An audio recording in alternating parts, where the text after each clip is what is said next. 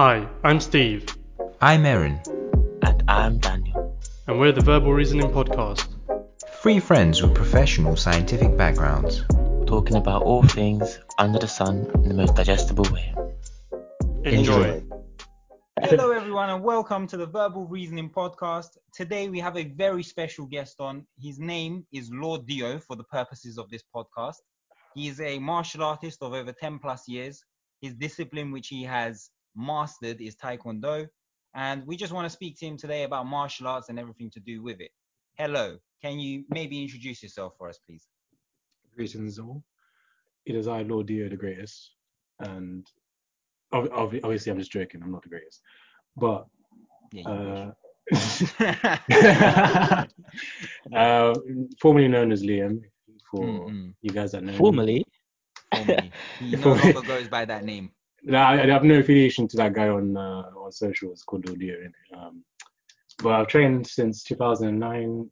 Well, more so, I've trained since 2003, if you count that. Was in the I think it was jujitsu or something like that. I mean, like you know, like they bring in you know, the primary schools bring in like uh, instructor that to teach the kids like the basics and, and stuff like Mm, that. mm. Oh yeah, yeah. You might, you guys probably might have had it in like year three or four. It was just mainly just grappling and some small. It was drapes, and you know what? Actually, Steve, you're right. You know, what? it, it was Wait. actually there was actually some parts of that. this But- is this is unrelated. This is unrelated, but um, in year three, Steve, do you remember that robot that got brought into into assembly? The one that danced. The dancing Yeah, robot that's for what I'm like. cycling. Yeah, we yes. Bruv, all I got was a chalk icing reception, and they said that's all you're getting for the rest of your time here, and that was it. That, that's the only thing I got. So Liam obviously has a taekwondo background. I myself have a black belt in jiu-jitsu, and I think Steve, what was the one you done karate or? Yeah, Shotokan karate and currently some judo. Okay, so so the three of us have some sorts of martial arts background, and then you know there's Dan, obviously the delinquent, done nothing. so, uh, Mate, I was I was born in Edmonton. oh yeah, okay, that's okay, that's a training already there. Mm, mm. but um, I also dabbled in boxing, Muay Thai, bits of MMA. But main one was Taekwondo, like the roots. But what made you start off and think, you know what, let me like really do taekwondo like seriously? Do you know what I mean? If I'm being if I'm being honest, I'm not gonna lie. You we all remember what North London was like in 20, 2010, 2009. So you walk Hard one. outside and yeah, you're walking home from the gates. You're walking home and you already see a bag of man just by the gate waiting for you. Wait, not even waiting for you, waiting for someone or just do you know. It was just that vibe where everywhere you would step outside, if you were like between the ages of like 12 to 17, it was a fair game. Anyone would just get moved, come to you for no reason. Just get moved to in it for no reason. Like, Yeah, literally, like you'd be riding your bike, someone's like, "Hey, little man, let me talk to you," and then you're like, "Oh crap." Yeah, when they ask Oh, you I've got the time, classic. you're finished. You're finished. oh, the the time one. Now you're done, bro. Yeah, what time? He goes to me, goes, Yo, what time is it? And I had a watch in one hand, like on one wrist, and I had the phone in my other hand. And I said, bro, I really don't know. And I just carried on walking. I told the guy, yeah, this is the time. Ah. That's like my boy um Cameron. You got you got asked for the time. He just looked at his wrist. There was nothing on his wrist. He just looked at it and said it. It said the random time like 10:30. The guy, the guy was just furious. He's like, "What do you mean Pitch 10:30?" black. it's, just, it's like nothing there. He's like, "It's obviously wasn't 10:30. It was like 5 p.m. or something." And he's just like, "Check again." And he just looked at his wrist again and told him the time again. You know, And the guy was just getting walking home used to be an extreme sport back in the day, man. Just that, and then obviously my cousins did boxing, kickboxing a lot. People around me were doing some stuff, and I just googled, just sat there and googled like for a while, like martial arts that look cool. So kickboxing, boxing, karate, taekwondo. I went through all of them. I like, literally looked through just videos of all of them, and there's four. Which one's more for me? Mm. I had, I, had, I was pretty like skinny and long limbs, so I thought, you know, something like striking would be better. Like, I'd say kicks looked cool to me at the time. That was more, it wasn't more for self defense. I just thought oh, kicks look pretty cool. Which one's the best for kicks? So Um, is Taekwondo then, would you say, a more kind of um, attack oriented one rather than a self defense oriented like martial art? it depends. You know what it is? A lot. I have to specify also first. There's two different types before uh, we go into. There's two types of taekwondo. Mhm. There's WTF, and then there's ITF. And there's WTF is I think World Taekwondo Federation, and then ITF is International Taekwondo Federation. ITF was there before WTF, and WTF is the one you see in Olympics. The the differences are ITF was the original one that they used in the military, and it came as actual traditional martial art. So people that in the army and was to say, or for actual real self-defense against like this is like 1950s, I think it started 1955 ish It was formally used, and then came what came from that was when people started doing it for sport. Um, you basically couldn't punch to the face. You didn't wear guards on your hands or your feet, and it was more of a points-based system. So you score, you would look to score points, and then you'll stop the round. You score a point, you stop. Score a point, stop.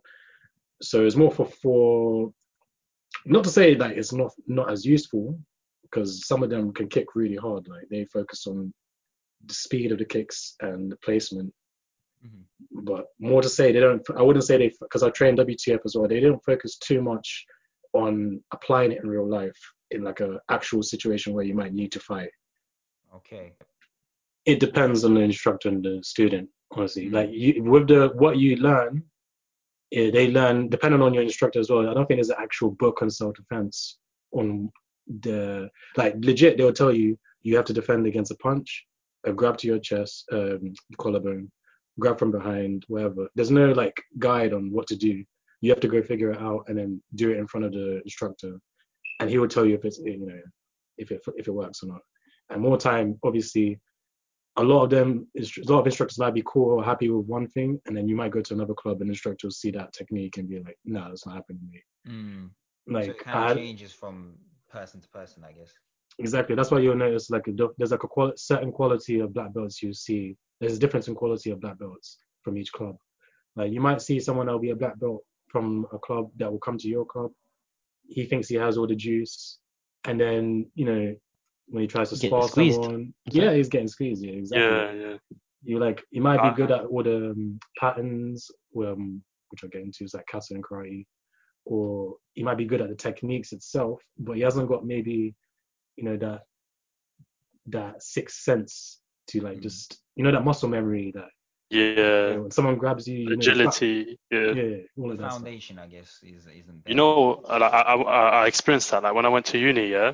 So coming from like uh, kind of North London, back back road, uh, Shotokan karate place, came to uh, Sheffield, innit? And I was looking for a club, and I found this club. I remember there was this guy who was like second dan or something, and he was like he was like trying to test me out, like, oh yeah, come let's spar. I, I And you battered honestly, it was so easy. Yeah, you know, honestly, it was so easy, and that's when I clocked like it's not about your belt really, because it depends like club to club. It's all different, innit? Like their standards are different. So yeah, Yeah, I think um when I was so when I was doing jujitsu, the guy who taught me was this guy. he was a crook, yeah. But the thing about him was he his name was Dave Savage, and he used to be like, no, no, my name's Dave Savage, right? And he was one of them, one of them geezers, right, from the East End, and like I was just like, you know what, you're such a crook, but I know for a fact you're gonna teach me some good stuff here because when you go somewhere where the guy's name is like I don't know Matthew or something, and he says, "No, call me Matthew, don't call me Matt," you know that guy is just gonna be absolute goddamn trash. And realistically speaking, I think it's kind of good to have a delinquent as a teacher. And uh, honestly, I don't know what you guys' thoughts are on that, but I agree. I'm not gonna lie. Um, yeah, you kind of need someone with a bit of grit. I'll tell you a story. There's a guy, he's probably listened to this, Rinshin. Yeah. Rinshin, yeah, you were a bad guy when I met you first time. I'm not gonna lie, I'll say Yeah. that. you were very evil guy. Uh, Mr. Onipedi put you through some hell and press ups, and then you became like honor student of the year. Mm. When Rinshin was in one stage, when I was a quiet, I was a quiet guy when I joined that club, but Rinshin would always be there early and a few other people. And one day, I never forget this, Rinshin was like, Liam, let's fight. I'm like, oh yeah, go on, yeah. He's like, but this time we're gonna tie our legs to, together with a rope, and we're gonna fight like that. So imagine your shin to another guy, no, your ankle to another guy's ankle tied, and you have to fight him. You don't know how to fight. He does. he's a, he also done lots of boxing. He's shorter than you, so obviously he's got that you know that advantage where you can just punch you up really close and you can't really do much. Yeah. So you just got fists up basically as soon as you started. Yeah, it was so straight. It was, it was, a, it was a fun experience. It was, oh my god, it was Fun. He just tied you up and beat you up.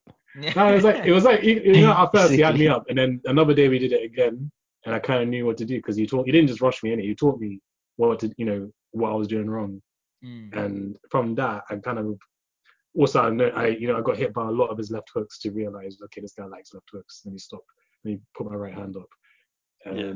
you know that you know that got me prepared for other people that also liked to do the same because he's he learned those techniques from some other club where maybe his instructor told him or drilled into him, yeah, to keep you know this technique like jab, left hook, jab, left hook, and then I in the few after him, anyone that would come at me with that same combo aggressively, like left hook, left hook, I already knew straight guard, duck, guard, duck, or like you know counter quick before he does it.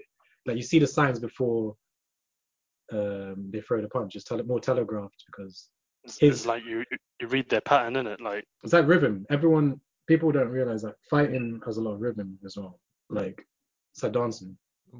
yeah, it's like dancing. Yeah, Yeah. my sensei used to say that. Like the only difference is strength and power, but the, everything else is pretty much the same.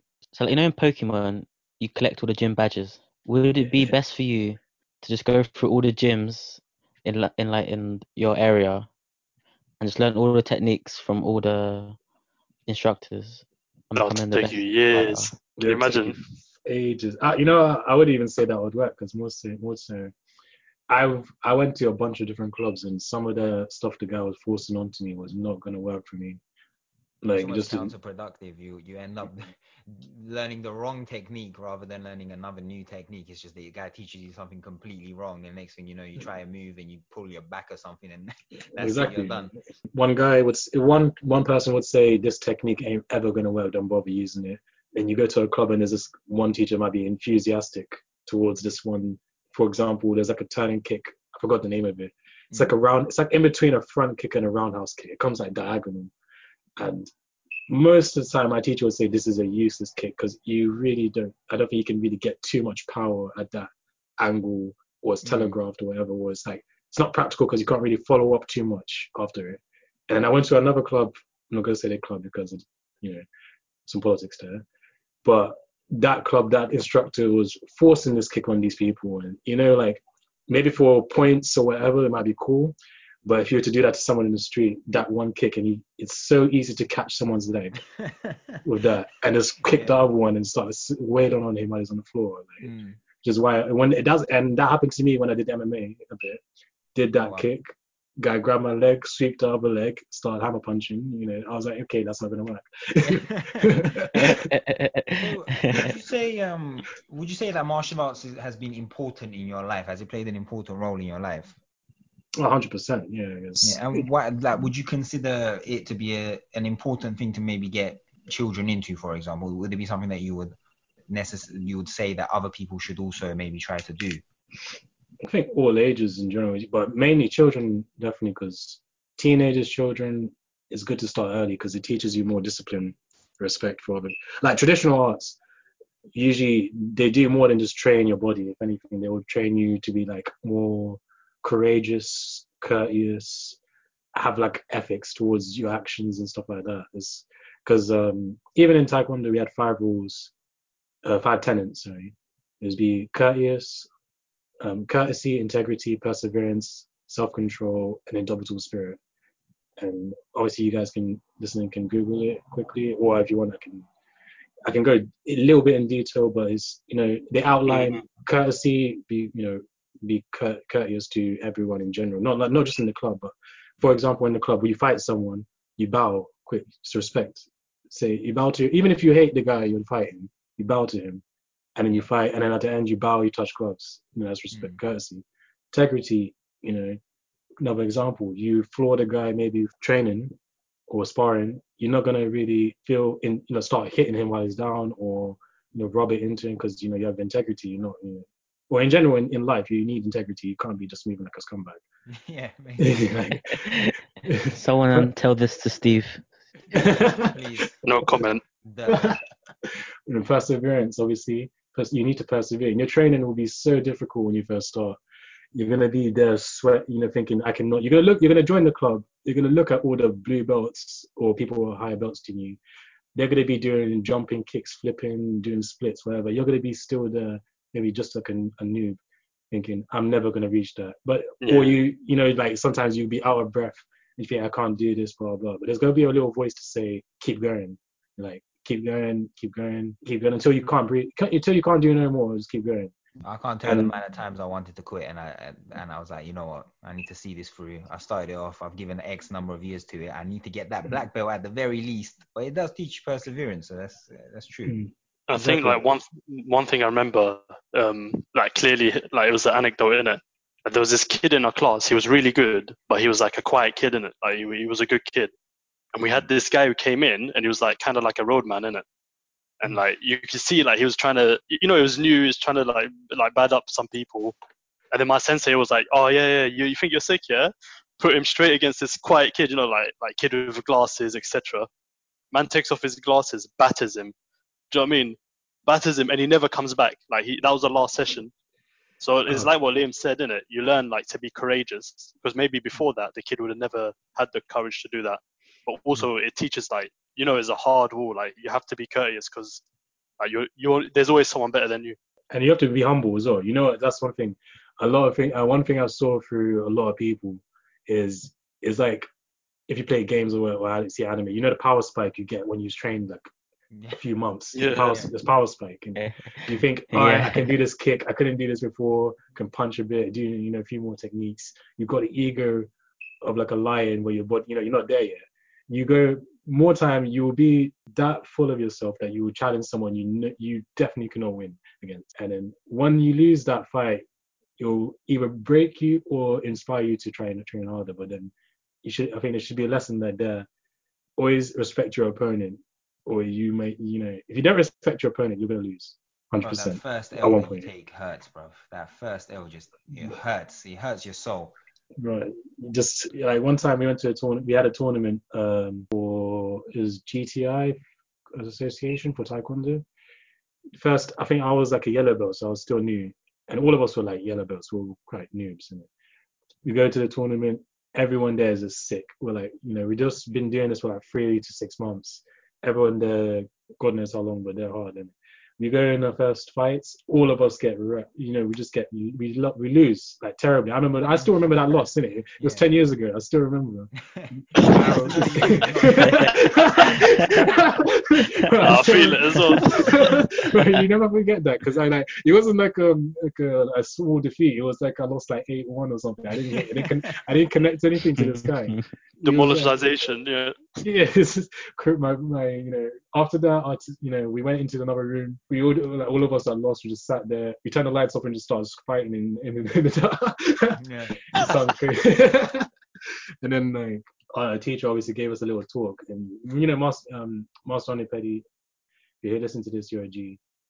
He just always he like you know what is he was um he's Nigerian, so he always had them anecdotes there ready, yeah. and he always he always knew how to banter cer- certain situations, and he would tell you like other student other think other teachers wouldn't I don't think could have let could have eased the failure like he could like he would make it as a way like as fuel for you to almost, yeah. yeah, every loss was every loss was a lesson, and it was never failure. That's what I loved about it. I feel like he's Master Splinter, and you're like Ninja Turtles.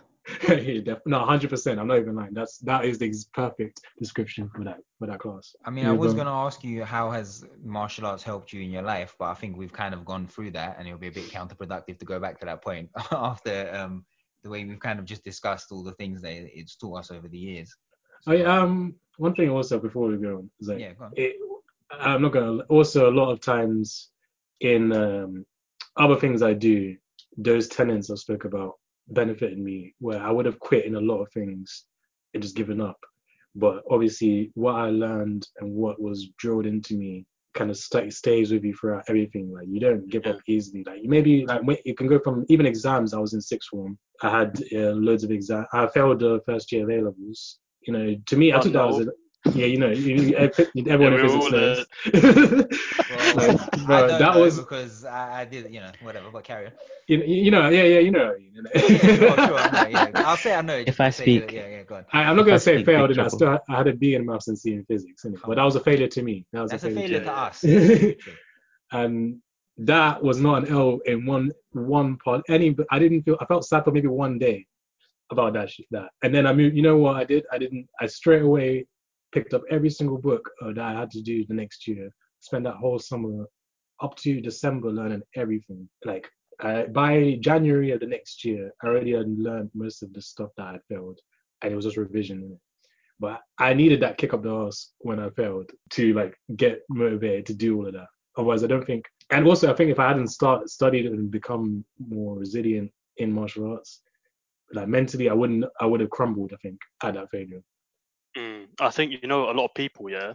They like martial arts is a good introduction of that, like that kick in the face. Do you know what I mean? Like Mhm. literally, you get kicked in the face, and a lot of people don't go through that until like later on in life. And then when they do get kicked in the face, they don't know how to handle it in it. So I Mhm. feel like martial arts, like it introduces to you to it, like in the sa- the safest way possible.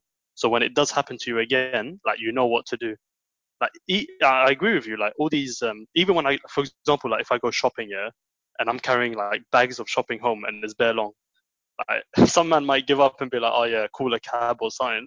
But in my mind, I have that messed up like martial art mentality that's like, nah, I'm taking it all the way back home, blisters, everything. I think that's more like that's a toxic masculinity right there. like. Do you, do you know what, do you know what motivates me? It's that money to to pay the taxi. I that doubt too. motivates me. Right, But no, yeah. yeah, I feel you, Liam. It, it does. Um, it continues, but maybe like I can pose a question to you. That's uh, you know, some people might argue like it's kind of like a blood sport, and like in nowadays it's unnecessary. I know, I know some of our viewers might might not agree with uh, people practicing this and think it's an un- unnecessary um, evil part of sports.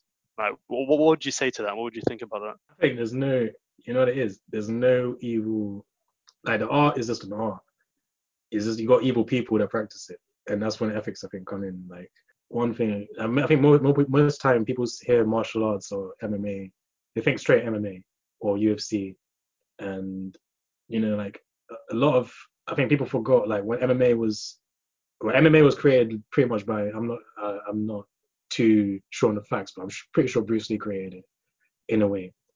Or no, Yeah. Royce, it was Royce Gracie, and then and Bruce Lee was like they were kind of part of that creation. Yeah, he created that idea and like the the mixing of different martial arts together. It was when Royce Gracie went learn jiu-jitsu, made it Brazilian jiu-jitsu, and then I think he, Mm. he went to UFC and just he won it. to prove it was the best. Yeah. Yeah, but look, look at Royce Gracie. He's like that guy. Jiu-jitsu. You, most most time when you're a black belt, you have to be calm, collected. You know, you're not gonna go out. You're not gonna see a guy who's a black belt in jiu-jitsu, a good black belt, go out, start beating up the crap out of loads of people, un, un, unprovoked. But back to the thing about blood sport. I don't believe too much blood. No, I don't. I wouldn't say blood. is It's blood sport. Like UFC has some aspects. I would say yes, but that's purely. That's like some people need love that. You know, you love the excitement when you're like you ever fought someone and you get hit in the face, you smell blood or something. Some people get excited by that. mm. You know, and there's like a certain rush that sometimes. Speak in my my experience, like I feel most alive in a fight when I'm fighting someone if, even if I don't know, even if it's not serious, like whatever, when it gets heated, you feel excitement and you don't notice blood, you don't notice your injuries in it, you just go into you win. And I'd say more time when people get, disagree with that, I would say you should disagree with the people that view it just to see people getting beat up. Because if there wasn't use in these martial arts and sports, what would they be doing to get their fix, if anything? Mm. Uh, Yeah, I think I, I agree with you. Like, like I, I think a lot of people also are kind of sheltered in life. Like they, like you said, you know, growing up, we knew, like whether you like to fight or not, this was a, like a reality. Do you know what I mean? Like you're gonna be involved in it, or mm, or like something might happen to you and you never know. And like mar- like martial arts and kind of like fighting has always been part of like the human human race since since the beginning. Do you know what I mean? mm. So to take it off now is like to completely ignore that there's still this kind of danger out there. And like you said, it's an art form. You never see a brawl with like a a jiu-jitsu or taekwondo guy or you know someone who's really skilled. There's always like some drunkard who has no respect Exactly. something like that. You know, like learning martial arts as a child. Do you think it's dangerous? Because my mum didn't really want me to do that stuff, so I went more into down the athletics and football. Like, Mm, what would you say to people Think- who are worried about their kids? I think statistically you're more likely to injure yourself playing football than any other sport. Like martial arts is one of the sm- like lowest ones statistically. Really? I would say, yeah, I agree with that. More so, I, you know, what it is. I think that there's so much. When I was going from club to club, there was so much about safety of the children, because you know your li- your license as an instructor will get taken away fast if you a lot of your the kids in your class That's true. are getting hurt and stuff like that. And you know the parents always can watch, innit? So the moment you don't like something you- you're seeing, you can pull them out, you know. And I, you know, there was a lot of care, especially from like um shout North London Taekwondo, quick, and Manor Park Taekwondo. Those those instructors showed me, you know, it was always safety for the kids before anything. Like if I saw a kid get, you know, like us, we weren't actual teachers, we weren't instructors, we were just high level. We were people, we were guys that trained there for a long, long time, and we had more responsibilities to watch over the younger new students. If you saw a guy was out of breath or whatever, you quickly take him outside and talk to him if he's okay, blah blah. And that was like something they taught you when you got like close to red black belt, like how to look after and train and talk and talk to kids. Like some of these kids will be really badly behaved, and you have to know how to deal with a really bad, you know, deal with their safety while maintaining badly behaved people as well. Um, Yeah. But also, I, I agree with the football thing. I knew I I I've only gotten injured from taekwondo about like twice in my life. But from football, I've like I've seen someone dislocate their shoulder like twice, two different games. I I, I I twisted my ankle super hard playing football, and I couldn't even train taekwondo. I was just hurt by that. I've never been injured playing football. But you look at you, you're you're like But you're- you you're know, a tank, Dan, you run on your on your uh, you do handstands when you run. I what you're on about. nah, you guys need to relax. Dan runs on his arms. No, but yeah, I, I like I like the way. nah, you guys are ridiculous. Man. Dan could defeat. No, I like the way arms. your your your instructor like dealt with safety. Because when you see like the American football, like parents are scared about sending their children to the practice stuff because of the the head injuries and all of that. So it's it's refreshing to hear there's so much concern about also like safety of a the people there. a lot of martial arts it's not just like you know you throw a kick as hard as you can because more time if you do that it's so easy to get countered so a lot of it's like control like so it's speed mm. aggression but also you need to have like absolute control like you need to know where your foot's landing where your hands landing it, it, it shouldn't be by accident and so like obviously as you as you go through the belt rank or like however they rank you they pull you like they train you to that level in it they, they wouldn't put you in just to have like a massive fight like they train you, okay, this is how you kick properly. Until you do that properly, then you move on to the next thing, next thing, next thing. Before you know it, you're having a full blown like, do you know I mean, fight or whatever you want to call it, but it's all controlled. Like you you know exactly when to like pull your kicks so you don't injure yourself or injure your friend.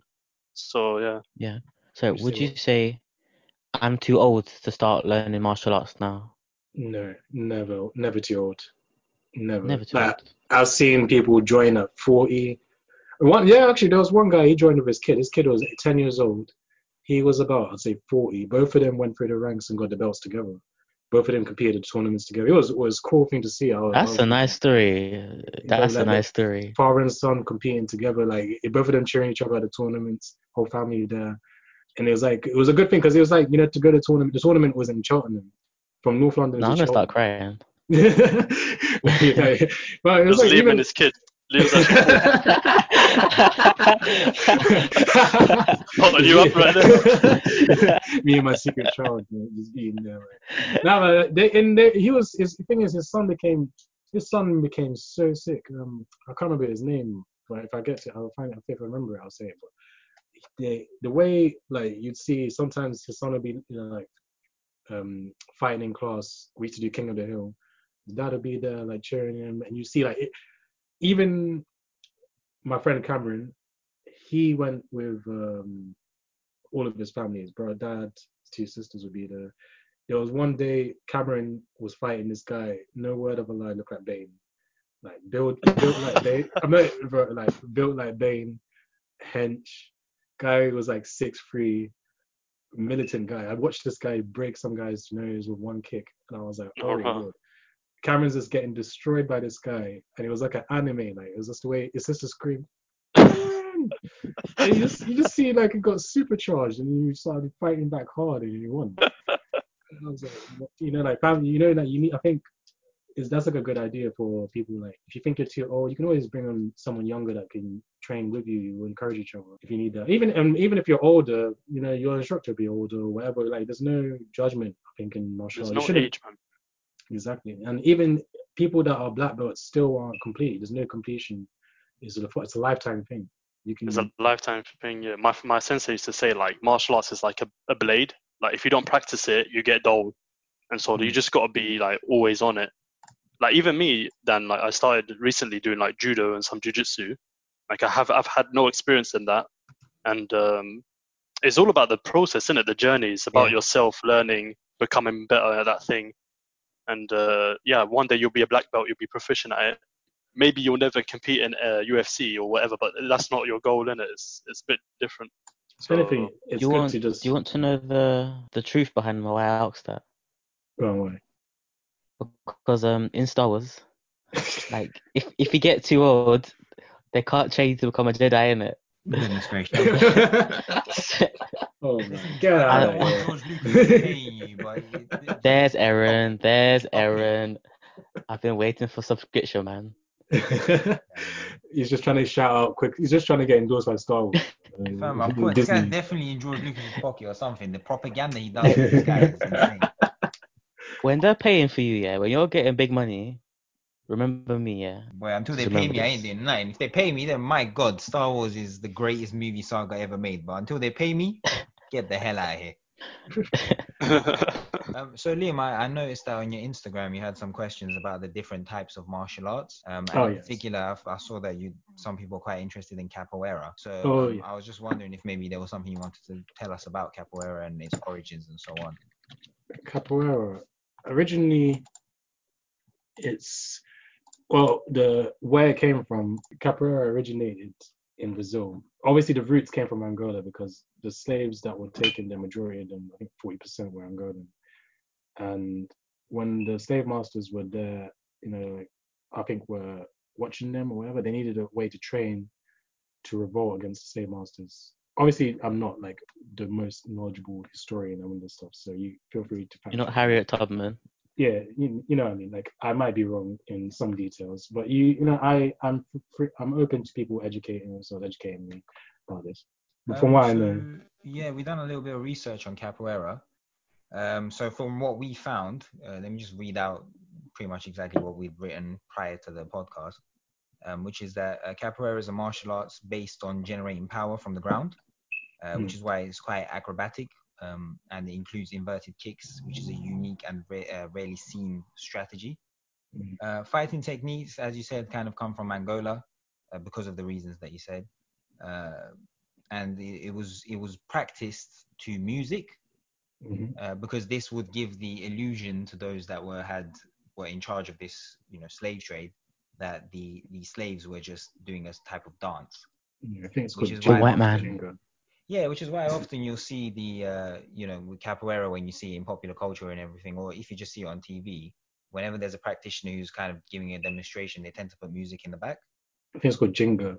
Exactly, yeah, and it, I think that's the kind of reasoning behind it because when it was originally practiced, music was played in the back to kind of throw people off the scent of what was actually going on there, yeah, because you- there was a fear that you know the the slaves would revolt, and you know first sign of that would be if they were to get together and teach one another how to you know fight against potentially people who have weapons when they don't, and so I Mhm. think that's kind of the origins of capoeira from what we've seen. Um, Mhm. I don't know if Steve wants to add anything or Dan. Mm, yeah, it's like it's interesting because in Algeria, uh, when it was uh, when the when there was a French colonization, there's a martial art called uh, al matraq, and essentially it's it's like stick fighting, and uh, it's used um, against like swords and uh, weaponry, and basically they do something similar where they practice it uh, with music to trick them into thinking, that oh yeah, it's just some cultural celebration or something. But in reality, they're learning how to like basically kill you with a with a cane. And today is actually still pra- practice. So it's quite interesting how a lot of martial arts came out of like deception, and uh, it's like literally just the, the art of war in general is, is is mostly about deception and trying to trick your opponent in that sense.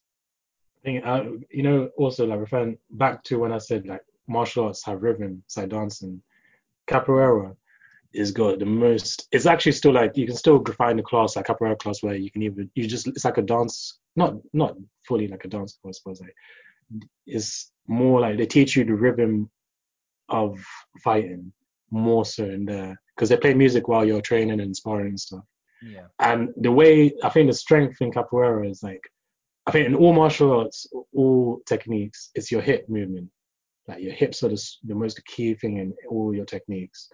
And in, in capoeira, it's they use a lot of like the motion that uh, that weird motion they do is like it, you can't really see where the kick or wherever it's coming from Mm. but it's like you see how they will go put maybe put one hand on the floor and then s- s- twist their whole body to do a kick Yeah. like they low you know that lower center of gravity that quick hip turn like a capoeira kick I I think there was like a study on all the, the strongest kicks in the world and the capoeira kick was like the second strongest and oh, I think Muay Thai or Taekwondo was like strongest yeah, one but that was Taekwondo. Yeah. Obviously that has some variances because of the people doing the kick but you know what i mean? Like i think the, that art is good to practice because even i had a guy who did it a bit and he showed me some techniques and we used to jokey practice it. And like if you did taekwondo and you could do the kicks and stuff like that switching to capoeira wasn't too difficult because once you're flexible enough to do all those kicks you can do it. But one thing i have to rate about capoeira their balance is amazing. Like Yeah. They- I've always admired that. To be fair. right, they could be like in the most weirdest position, put their feet straight in the air, and then still do like a little handstand and come back and do like you know like Eddy and Tekken. It's like that. It's like you watch, it's like watch, it's like watching that in real life. You know, my guy, you're like you're just trying to guess what is he gonna do, and you don't know if he's gonna sweep you or do some God knows what. But there's a lot of power behind behind it. Oh, what are you saying? Sir? So like, I was gonna say like some people look at it and think like, oh, this is useless. Do you know when is this gonna be used? But then you see people like uh, Barboza in the UFC, you know, like that's not his main Mhm. style. But then he just mixes it in, and it just catches the fighter completely off guard. He has no idea what's going on, and he just gets clipped by the kick. And we all know it's always the punch and the kick that you don't see that knocks you out, like because you're just not prepared mentally for it. So I think he has a place in the Yeah, I think it's uh, kind of important to note how one type of martial art can give birth to another. Um, and as you said, like with, with that UFC fighter, for example, you can incorporate other parts of different martial arts within your main fighting style, if that makes sense. So, you know, you can in, in, introduce the capoeira style of kicks into into your fighting uh, style when your main main martial arts, let's say, knowledge comes from I don't know, jujitsu or you know, you might have done Muay Muay Thai, but then you incorporate bits of capoeira into it. So that is kind of the amalgamation of different types of uh, martial arts can be quite important. Did anyone remember doing capoeira in like secondary school? Yeah, I kind of remember that. Yeah, so we Yeah, did one, one day. Like All the I saw- guys would be like, nah, nah, we don't want to do this. It was I like remember- dancing. I remember that. Yeah, there was just like a one day. You know, there's one little taste of things that you try to get, and everyone's like, "Now I want to play football." Yeah, yeah, you know, we wouldn't play football. And everyone's like, nah, nah. And then they said, if you if you do this capoeira lesson, then you can play football for the rest of the year. And everyone started dancing the arse off, like everyone was doing the kicks. Legit. Is it, was like everyone was like doggy and us, you know, like, Everyone was yeah, dogging on the dance floor. yeah. yeah, but like capoeira style. Can you imagine beating a Dougie in before beating a guy up? I would be. I would quit my career. I'd. I'd quit right there if a guy dug. If a guy duggied and then slapped me up, I was sleep. Yeah, we were talking about like how martial arts, like you know how they evolve, and like one good example is the jujitsu story. Uh, you, you know how it was like first used um, classically by samurais. If they didn't have any sword, like they couldn't punch each other up, so they they learned like wrist locks and how to break each other's arms to kill each other. And then obviously as the samurais were taken out, like it was kind of it became like an underground martial art because it was seen as like you know for thugs and stuff like that and I think his name, I think it was uh, Kano, yeah, Jigoro Kano, and I think his story is really interesting because he was born when he was born, he was like a really weak kid, and his father knew one of like a yakuza or something, and put him to train with the yakuza to learn jujitsu so he'd like be able to handle himself. And uh, this kid Jigoro Kano really really loved um, jujitsu, but he he he was sad that you know it was still considered an underground sport. So what he did is he took away all the arm breaks, wrist locks, and created judo. And now you can see like judo's become like a massive sport uh, worldwide. I think it's, it's the number one practiced um, martial art worldwide, and everyone loves it. And so maybe my question to you, Liam, is like, do you think this is the direction martial arts should be going, where it should become like less about lethality and more about, let's say, sports-based um, uh, kind of practice? Or do you think it's worth keeping the lethality of it? I, you know, it is is because times change. The art has to change a bit, but I still think because like, judo still teach is still in my eyes, it's still a traditional martial art in a way because it teaches all the other stuff like discipline. I know I know there was a guy um Samson, his dad is like judo. Yeah, he was a pretty good yeah. just judo master. Like he's still I think doing um uh stuff online. I still watch the videos on YouTube and stuff, but I think for the way we live in, because it's like you know, the, like the way life is changing and stuff, people don't have time anymore because you have to do so much in your life that you might just be doing it just to like quickly learn a few things so you feel a bit better or train to feel a bit be like just feel like you're doing some exercise or feel a bit of peace or whatever. But I think the lethality is important still because you know you don't know when you're going to hit that situation where, oh God, I'm going to have to fight for my life. And that, I think you need that lethality in you. Even if you're a calm person, you need to turn that switch on quick. I need to be, need to become a demon quick. Because one day, even me, I was never like an aggressive person in the past too much. But there was still situations where I was put in, throwing head like deep in, where it was like now you know fight or flight. Now you got to fight turn it on go because the person you might be cool or you might not want to be on anything like violent but then the other person could be just have evil intentions for you. And one thing about is you need to be confident in yourself to take care of yourself and other people. That's why like knowing your like your body is like a lethal weapon is like insurance in a way. You don't have to do it, but you know if I need to, I can I can you know, handle it. Mm, I feel that. I was gonna ask though, like for example, getting wrist getting rid of wrist locks, um, like chokes, etc.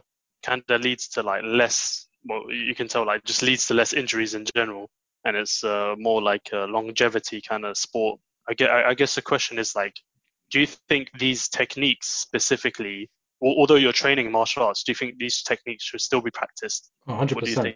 Not uh, say straight, yeah, because even yeah, most most you have to definitely because even if um in Taekwondo, for example, the self-defense checklist for your grading was of maybe about four or five things, but in the club, my teacher still put it. It says that you know, learn anything you don't know when you leave. Even the club was in Tottenham. You leave the club, is already you're, you're testing yourself so you like you know you need to like learn mm. everything that makes yourself like comfortable. Like knowing or you know, another alternative, if you don't feel like you will be because self defense don't work if you're not like if you can't do it without thinking about it, don't I don't think it will work. If you think you can do like like in judo the throws, quick throws, whatever over the wrist locks, practice that that throw till you can do it without thinking. Like wherever it's about the weapons you have in it. Like if you have your weapons that you know you're good at and you like doing, you practiced it, it won't be too much not to know everything else because you can kind of switch. Like say if a grab, if you someone locks your wrist, maybe you can know one little trick to get out of that and then go to your your weapon quick. Or like it doesn't hurt anyone to just learn a quick lock defense or uh, choke defense. Mm-hmm. But I, but overall, I would say learn it. Even if someone tells you it's useless, just learn it because one day someone's gonna just be drunk, grab you by the neck, and you're not gonna know. You're gonna be you know thinking about a million other things that you practice. You know, oh, I don't know how to stop this or something like that. And you don't want to be in that situation. So I'll just say learn everything at least one technique for every situation and just practice that a thousand times until, or even a, a hundred thousand times until you just don't forget it. I'd say like more said a time. million. right, even if it has if, uh, 10,000 times, of, uh, do it every day till like you're 30, 40. It's true. It's true. Mm. Like more more time. All you need is really like couple techniques. Like that, I think this is where the martial arts become more art than than self defense. Like you know when you go to the higher belts and you learn these like like complex kicks and stuff. It's really Um, is effective, but really you're learning it for the art. Where in reality, when you're in a real fight on the street, it's not going to last long. Like you're going to be there. It's going to be maybe a heated like two minutes if it's in public or something, and then you're out of there like literally one round. So I, I, I, don't know. For me, like if I had to advise people that didn't have a background and want to get into it, like pick a couple kicks, couple punches, just a few tech, basic techniques, and just get really good at them.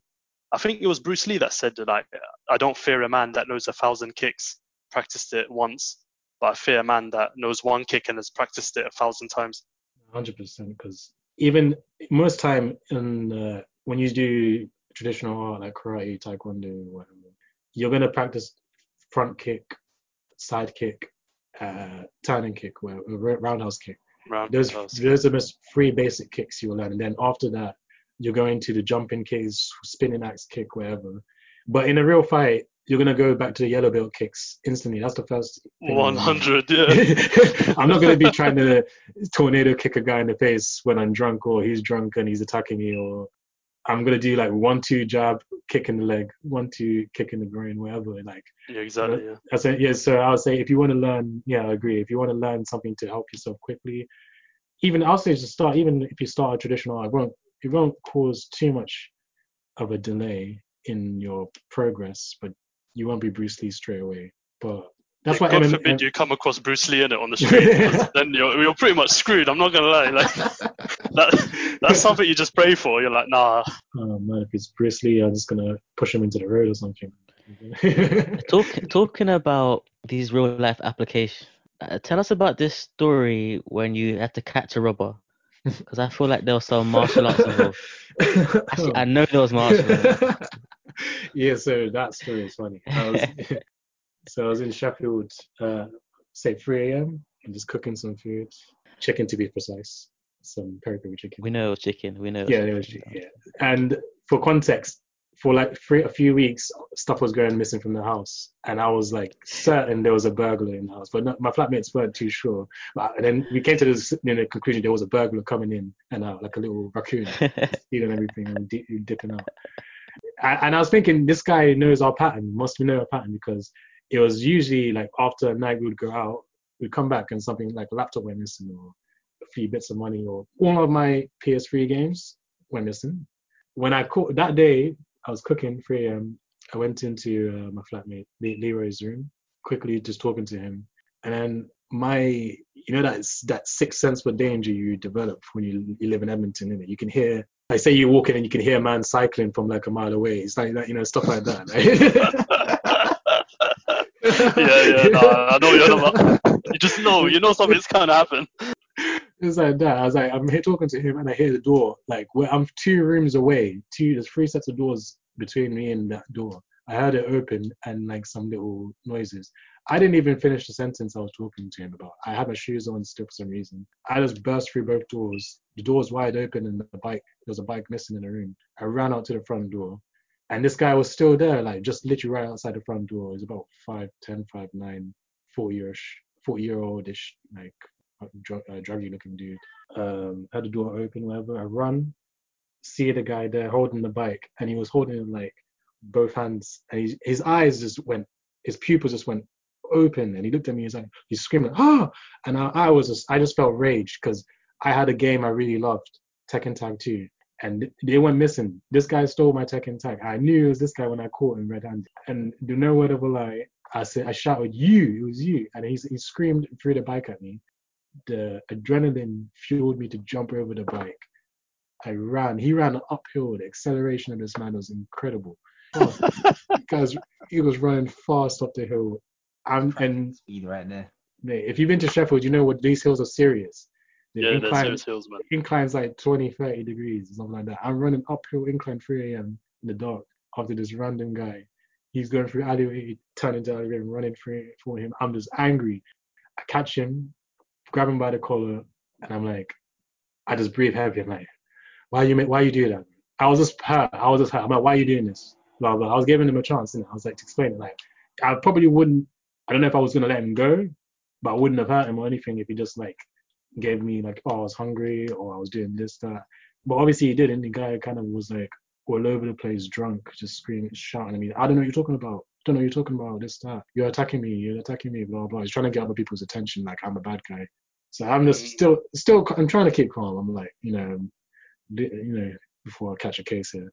And then I'm like, right, just relax, relax. And then he swings for me, and I see I block it. I'm like, all right, cool. I grab, I grab him.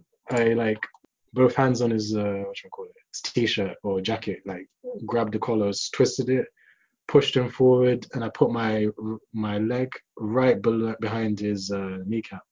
Pushed him. I think it's like it's actual ju- judo technique. I was saving for the next person I fought because this was already in my mind. I was gonna do this to someone.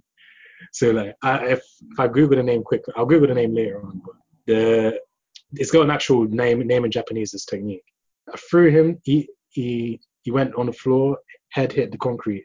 He was out instantly, bleeding, and I saw blood coming from the back of his head. I was like, oh no. Did you think he killed him? Yeah, I was like, yo, oh my lord, no way. Oh. I was like, You know what, yeah. Well, throwing a man on the concrete, people think like, oh yeah, judo's useless. Bro, if you hit concrete, yeah, you're finished. You're not He was- getting up. Well, he was t- he, he was out on contact. He was like, on the floor, asleep. I was like trying to wake him up. I was slapping his face like, yo, yo, wake Oh, up, we're you okay? laughing, but that sounds mad traumatic. no, nothing. I was like, Shh, wake up. He woke up like two seconds later, and then he tried to like, well, he was angry. He tried to choke me from the ground. I'm, I'm just of like, no, this man ain't serious. So I grab, I put one hand on his neck. I, I grabbed one, um, one of his arms, put one of my, my other arm on his neck, and I put my knee on his uh, chest so he can't do much. Just choking him a bit. And I'm like, yo, relax, relax, relax. He's still swinging and moving about. He gets up a bit. I get from, I jump on him from behind, like quick, um, it's that grappling technique. I forgot the name. It's like when you just shift your body around him while you're on the floor. Ground, like groundwork play. Yeah, I went on from behind, got him in a rear naked choke. I'm there choking him from behind. And then on this point, it's like you have to either commit to choking him out or just find a way to like, I don't, you know, I, in that situation, you're, you're committing at that situation because if you let him go, yeah, he's like, be the guy's gonna be hella angry. So you have to like at least put him out. Yeah, so I was just uh, choking him rear naked choke, and then he's just like, uh, and then I throw him from the rear naked choke and put him on the ground like face down, one arm up, and I'm, um, you know, I don't have a phone, I don't have nothing. I just ran out of my house, so I don't have any means of calling the police or doing anything. And this is the maddest thing is like, I'm asking people for help. No one is trying to help me. They just see me 3 a.m. beating up some random guy. And people walking across past. I'm just trying to get the one guy to knock on my door to let my flatmate, you know, come out to help me. And they're like dodging me while I'm asking them to help. They're walking by me. I'm in the middle of the road as well. This is like not even on the pavement. This is the middle of the road. Cars are driving around us, moving about the day. And then I had to call one guy as a cab driver. Uh, no, one guy. First two, these two like uni students walked by trying to mind the business. I said, "Yo, I will let go of this man and come after you two right now. If you do not knock on that door right now." And then they knocked on the door. I woke him up. he didn't even bring it. Um, he was playing 2K and playing music loud. He didn't hear the knock. Do you know what you get out of that? Yeah, and I want like the, the listeners to really understand. Like in a real life situation, if you're fighting outside, no one's gonna help you. Yeah. People are just gonna watch. People are just gonna watch. And so like you, you know, people have like a lot of faith in society and like the police. Rather, the police will only get there after everything is said and done. Exactly. So yeah. I think it's like it drills into you like how important knowing how to handle yourself is like in in these kind of situations because it could happen to anyone. Do you know what I mean? Like you just never know. Like maybe I've got a story I can share. Yeah. So I was like, you know what it was in Sheffield as well. It's just Oh, no funny. Like it always happens in Sheffield. Yeah, I think I. w- Nah, it wasn't. It was. Um, it was like there was a bar that was playing like it was. They were doing like a garage night in it, and like my Mm. friend invited me, so I was like, yeah, I'll come through in it. So I'm coming. Uh, I'm, I roll through now, and uh, it was like three of us. During that that bar night, the rugby like I don't know the group, the rugby group was was in there in it, and obviously they're all big guys, whatever. One of them, I remember one just kept coming up to me. He was like, oh, pissed drunk, like he was finished in it. But he, he kept coming up to me and like, oh yeah, you know, like trying to. He was he's massive. He was like one of those massive rugby players, like rubbing my hair and like, do, do, do, you know what I mean? Like, but Oh, you kind of yeah, like right. you move away from him. You're like, you know what? You don't want anything. But then it got to the point where I didn't even see it, and he comes behind me and gets me in a headlock, in it. And it, it's, it's like what you said, Liam. You know, at that point where you just like you just kick into instinct, like you know exactly what to do. So I just threw him over my shoulder, like uh, like you said, it's a special throw. I forgot the name of it, but essentially I threw him threw him over my shoulder, and he slammed straight into the ground, kind of like where he banged his head onto the ground, and he wasn't moving for a while. And I was thinking, oh shit, did I did I kill this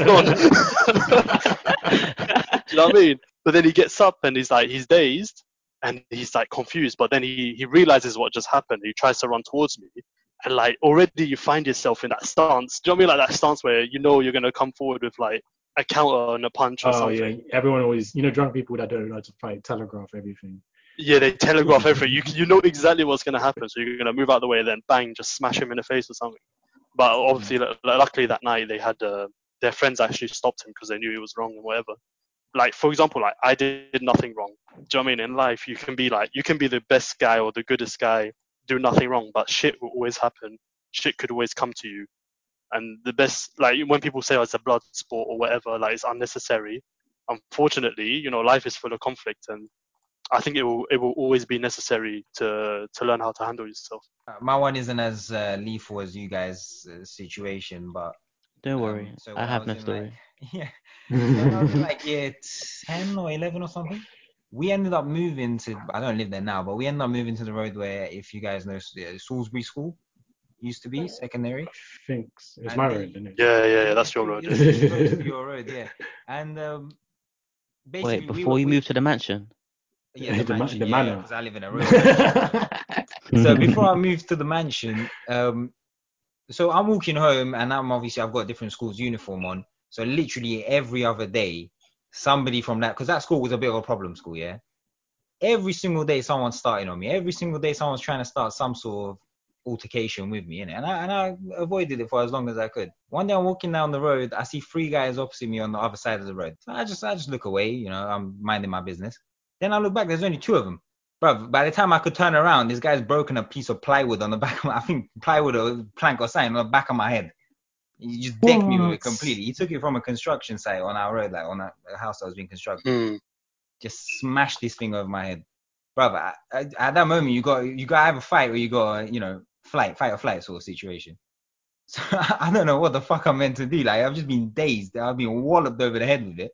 Bro, all I could do was I saw him lunging at me again. I just grabbed this guy, threw him over my shoulder, hip throw, just dashed him on the road, and then I just paced it. I ran out of there because I'm like, listen, yeah, I know jujitsu, blah blah, this, this, and that. But talking about real world applications, I'm like, yeah, that was as real world application as I'm gonna try here today because there's three of them, one of me, and this isn't it, man, in it. So these guys can fuck me up. So as soon as I threw the first guy, I just started running down the road. I got home and then my mom like looks at me, she goes, "What's down the back of your head?" It must have been the sawdust, right? Uh, from the where the plank had broken. I'm like, oh yeah, I was on a bus and you know I, I must have leaned on something. that I shouldn't have DT. Do you know what I mean? Because I'm not trying to tell my mom what really happened because I'm thinking that's the second coming right there. Although Yeah. it's not my fault, but um, you know, I feel like the real life applications of these things can there is a there is a bit of a gray gray area there. I mean, I, yes, I threw the guy to the ground, but a he could have been seriously hurt where you know he smashed his head into the concrete, and then I would have been in trouble. And B, I was like, there's three of them, and I'm not, you know, I'm not Bruce Lee, so I'm not gonna try and take on three of that. So I literally just paced it out there as fast as I, I've never run fast in my life. I'm well out of shape, but that day I was Usain Bolt. I got home super quick. I just want to put a disclaimer in it for everyone. The number one thing is if you can ever like if you're stuck in a sticky situation like that, if you can run, run, because you never know. The 100%. man's might have a knife, a gun. You just you just don't know in this world, Yeah, innit? that's my point, in it. Like, as much as I advocate for learning self-defense or whatnot, if you can get out of there, just get out of there because you really, really don't know what's gonna end up happening. Don't, don't think this Yeah. isn't a movie. You feel me? You'll get poked. Do Yeah, not you'll chase a burglar. Also, that was the dumbest thing in my life I've ever done. That guy, That's such a murder case. bro. I'll tell you now. I'll tell you why it was the dumbest thing. That guy had an accomplice in it. There was two of them. In it. I didn't know this until after. So say that guy's friend was there that Oh. time, or he they both had a knife or whatever in it, I chased them 3 a.m. No one knew where I was going. I was alone, no phone. If they had stabbed me right there outside, no one was gonna help me. So like, do not, for your safety, chase burglars. If the only reason I did I did that purely was because you know I have a lot of anxiety and stuff. I don't want to have the thought of a burglar returning to my house again. So I was like, lie, I'm wrapping this guy in now. your situation, I, I think you've done the right thing, realistically speaking. Although generally, yes, don't attack with no burglar. But if you're in a situation with like Liam, where the guy is like literally creeping in and out of your house over an extended period of time, maybe it probably was the best thing to just beat his ass one time, just so he doesn't come back Yeah, I'm not gonna lie. Aaron, It had to be done. It had to be done, Liam. we wanted to catch this guy so bad. We literally gonna set a trap. Took my Fam, it Tekken. sounds like Tom and Jerry, bruv. Like, you know, you're just setting up like little traps to catch him when he keeps getting away. Um, took Uh, things Tekken you can't tag. say on the podcast. We Right. were we, we were gonna do. You know what I wanted to bring up? Do you remember when we were kids? Like there was always something to do with fighting, but e- e- even if it was just play, so like drapesing, I don't know uh, how wide, like how worldwide it was, but like growing up as like teen, young teenagers or basically uh, like young kids, like we used to, we used to, it was kind of like wrestling, innit? You grab each other on by the, the the collar and see who would who could throw each other onto the ground. And like, at the time, you would you wouldn't have thought like, oh, you know, this is kind of like teaching you how to fight or whatever but like looking back now it's it was kind of a form of kind of like martial art but in play do you mm-hmm. think like a lot of martial arts come out of that gets developed naturally in that way because you know the roots from most martial arts come from people growing up in childhood and stuff like that. Like you go to, I think I heard my uncles and cousins telling me about Angola. They used to do like play fighting and stuff like that. They, they like the sweep, you know, the leg sweep. It's called a yeah, basura. yeah. Every guy, most Angolan people know this is the sweep, and they are experts at that sweep. Even like women, you've been swept mm. by your mom. Like you say, you talk back. My mom swept me one time. It was it was dirty. Ippon as well. You know, probably drapes came from that because you know in um, most uh, traditional arts you have the gi, the the gi, the uniform. yeah In uh, judo and jiu-jitsu, that gi is a bit thicker for you to grab them by the collar and swing them a bit. The swinging was just to make them lose balance. You might swing them one way, throw them on your hip exactly like because you know when you swing them, you disrupt them um, the center of gravity. They're gonna try and go the opposite way, and you use that counter motion to to get to use their weight against themselves. Which is, I think that's what Drapeson was like. It was like the first step of that. You know, that people it was uh, yeah if they if, if someone that did jiu-jitsu got drapes he would probably like use that that little change in motion and throw the guy quickly or whatever or sweep him but like you know it's like it gets you used to it when someone in the street might just drape pick like say you're on a, like a normal commute and someone grabs you by the collar and starts pulling you to like you know get you under their control you're already kind of used to that from school you like put pull against it or you grab them exactly yeah. stuff like that. Obviously these kids or when we were kids we had no like training. Nothing taught us to do that. Yet like as human beings we just like figure that out. We just know like naturally you know this is the way you would like, fight let's say in a way how to disrupt balance so I, in my opinion it shows how trained fight and the, the whole fighting ethos is in like just human nature in general boxing is also obviously a huge western martial art it's taken over money wise as in it's um, one of the top paying uh, martial arts sports and watched martial art. Why do you think boxing is like so much bigger nowadays than traditional martial arts? I think there's a lot more money in boxing in general from the beginning. Boxing is like something like mo- most of the time you're gonna throw hands with someone in a fight in general. That's like it comes from like also like the people that influenced the world more time were the heavyweight boxers. Like you saw Mike Tyson, saw Muhammad Ali. There's a- Holyfield. Yeah, is he the one that Mike Tyson bit off? Or- Yeah, yeah, it was yeah, Holyfield. like, you, you got Anthony right now, Anthony AJ, Anthony Joshua. You got Tyson um, Fury. And you know like you look at the characters of all of them as well and they have like their own influences and stuff and like people will you know like you grow up and you mm. you like pick up an art like maybe martial arts went for some people because you know like oh this is a bit boring it was not for me. But boxing you know you when you punch the you punching up a punching a bag or punching pads you know you get like relief stress relief and it's it's not too difficult it's not too technical. It's like punch duck punch Yeah. duck. The only thing i would say about boxing is like some some people would say it's a martial art. A lot of people would say no. I personally think it's incomplete to become a martial to be a martial art. You could be extremely good at boxing or whatever, but against a really complete martial artist, same way would probably take you out in in a normal fight, like in general. Like you don't have locks, you don't have kicks, you don't have grappling defense too much. Like you have clinches and stuff like that, but you don't have anything. Like say if someone clinches someone that does boxing and starts kneeing them like in Muay Thai. Like Muay Thai, I would say is more complete. Of if obviously it's martial art, but Muay Thai, in comparison, when you clinch someone, you could they you know you learn to throw them on the floor, you knee them, whatever. But in the outdoor world, someone grabs you from behind, both over the arms, and starts throwing you on the floor. As a boxer, you can't really do too much. You're not taught. Boxing, I think, because you know with the whole box fit as well, um, for people that are casual, casually training, it's more fun. Like you can mix it in with exercises. You can do like line exercise videos with it, like jump, do some press ups, some sit ups, one two jab, uh, jab cross, jab cross, whatever. Like, Well, would you say would you say it's like useless in a way then? Or- Nah, nah, nah. nah, you wouldn't use those words. I wouldn't say no. It's you know what it is. I know some people that I know a lot of people who have done boxing, and when I went to boxing, and a lot of people might like every every every person that trains something is going to say something else is useless, whatever, or this is not as good. as Yeah, this, so true. yeah. But I went to like I went in taekwondo. I saw people that were so firm. I thought they could never lose. And I went to boxing. I saw some guys that you would when they walk in the, the, the club, they look like the nerdiest person on the planet. They take off that jacket, and the guy's just his back is insane. He punches the pads, and you can hear the pad like scream and stuff like that. Like you know, yeah, when you, you know, Yeah, when you hear the pad scream, yeah.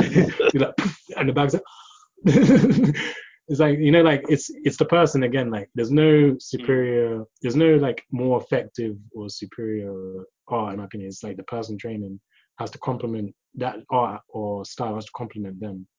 And boxing Exactly. for a lot of people, they might not, you know, they might just not want to kick, might just want, want don't want to do grappling. Then it's not in them. But from day one, punching something they've been liking to do, like to do, boxing would help them increase that like level of skill to something they enjoy. Like if I was to tell someone that does boxing, 6 a.m. I want you to wake up, do some 10 squats, not 100 squats, 100 kicks like this, 100 down.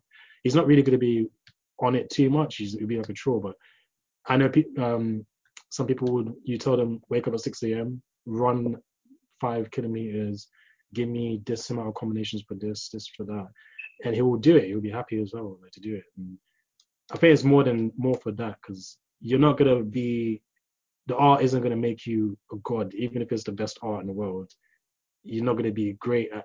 You won't be necessarily the best fighter just because you practice it. Yeah, I feel you. And it's like you said as well, like the styles match for different people.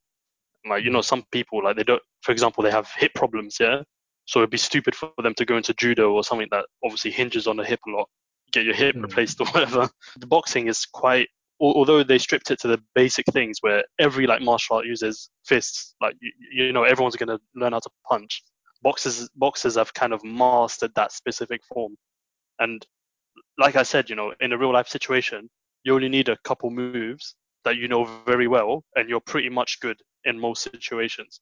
And like box, boxing as well is one of those those sports where like you get proficient at you know two, three, four combos, and you learn how to control distance with your jabs, then you're you're pretty much good to go. So yeah, but I, I think I disagree with you when you say like you wouldn't consider it like a martial art per se, because I think like martial art is anything that because for example like aikido if from in my opinion if aikido can be you know called a martial art so can boxing in my opinion boxing is more Oh, okay. like um, That's a good. It's- that's a good comparison actually. I like that. What's Aikido?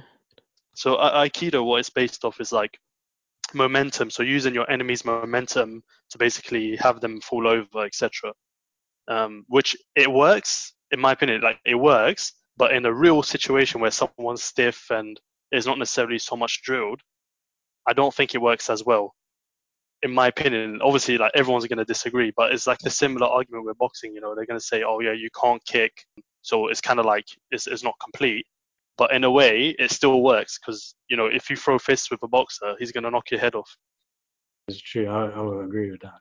I will going back. I will contradict my statement a bit. There is some aspects where some fighters have make they refined it to their own art form in a way. Like Floyd Mayweather in one particular thing I'll say, his defense is probably the best defense I've ever seen in fighting, regardless. Like the shoulder roll and how he dodges everything. Like if you were to incorporate that kind of defense in general in fight in your fighting, you know, is I would say boxing is a tool you can use very well in all other aspects. Like you can bring boxing into your other arts, and it will complement you quite well as a fighter. Um, even I did, I ripped my hamstring six years ago, five years ago. I couldn't walk for, for I couldn't walk to save my life. I couldn't go anywhere. I think Dan remembers I was. Yeah, I was- remember. yeah, knocking on your door to go to lectures. It would take us like an, an hour to walk to because you're like an old man.